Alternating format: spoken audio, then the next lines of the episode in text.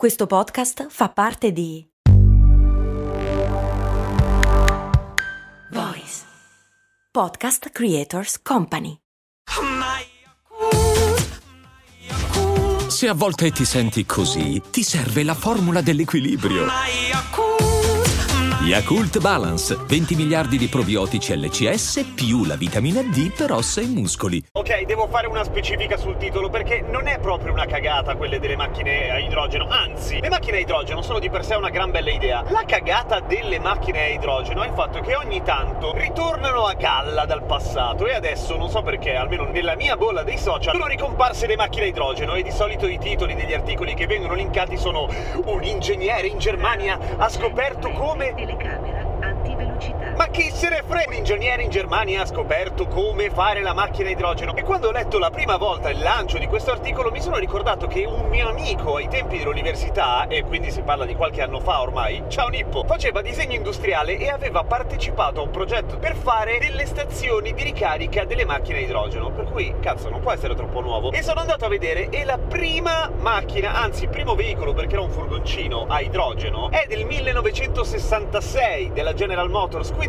non particolarmente nuovo, ok? Allora, la cosa buona di un motore a idrogeno è che funziona, in realtà è un motore elettrico che funziona a celle di combustibile, perché l'idrogeno produce elettricità e è come se fossero delle batterie della Madonna che si ricaricano in pochissimo tempo, il tempo di fare il pieno di benzina più o meno uguale, che ti permettono di inquinare zero, producendo solamente acqua. Certo, a livello planetario, se sostituissimo in un istante tutte le macchine che ci sono in circolazione, tutti i camion e tutti, insomma avete capito, tutti i motori, con delle cose a idrogeno che producono solamente acqua, probabilmente a un certo punto avremmo troppa acqua. Ma è un problema che se dovessimo cominciare oggi, insomma, abbiamo del tempo per porcelo, ok? Non è un problema nell'immediato. E una macchina che invece di produrre fumo produce appunto acqua purissima, peraltro, è una figata! Soprattutto pensando all'ecologia, giusto? Ok. E se la cosa finisse qua sarebbe una gran bella notizia, ma c'è un piccolo problema. L'idrogeno non lo trovi in natura, l'idrogeno lo fabbrichi. Come? Non ci vuole proprio un genio della chimica per ricordarsi un dettaglio, che ad esempio l'acqua è composta almeno in parte da idrogeno, giusto? H2O. Sì, due parti di idrogeno, una parte di ossigeno fanno l'acqua. Facile, figata. Quindi prendi l'acqua, ci fai delle cose, ci togli l'ossigeno e produci ossigeno purissimo, che anche lui è buono, e ti tiri l'idrogeno. E anche qua, figata. Ma come lo fai? Usando un vaccaio di elettricità.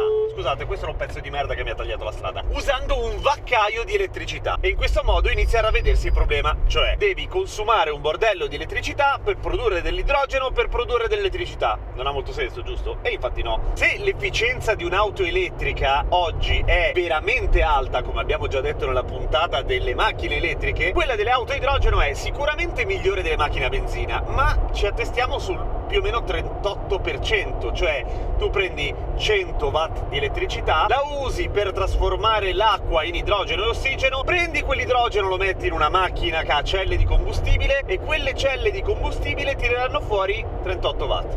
Non moltissimo, vero? Non moltissimo.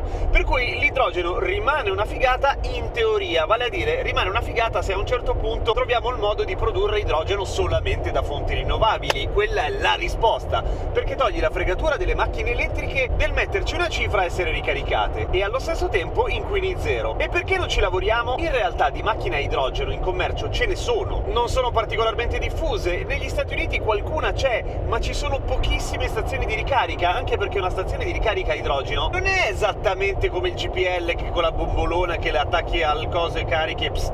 No, costruire una stazione di servizio a idrogeno costa sui $2 milioni l'una, non proprio ammortizzabile, più il fatto che tutta la ricerca delle macchine a idrogeno ha subito una gigantesca battuta d'arresto una volta che le batterie al litio sono diventate molto diffuse e la macchina elettrica non era più un miraggio ma una cosa fattibile. Così fattibile che in questo momento ne sto guidando una. Pensa a te. Seguimi su Instagram. A domani con cose molto umane.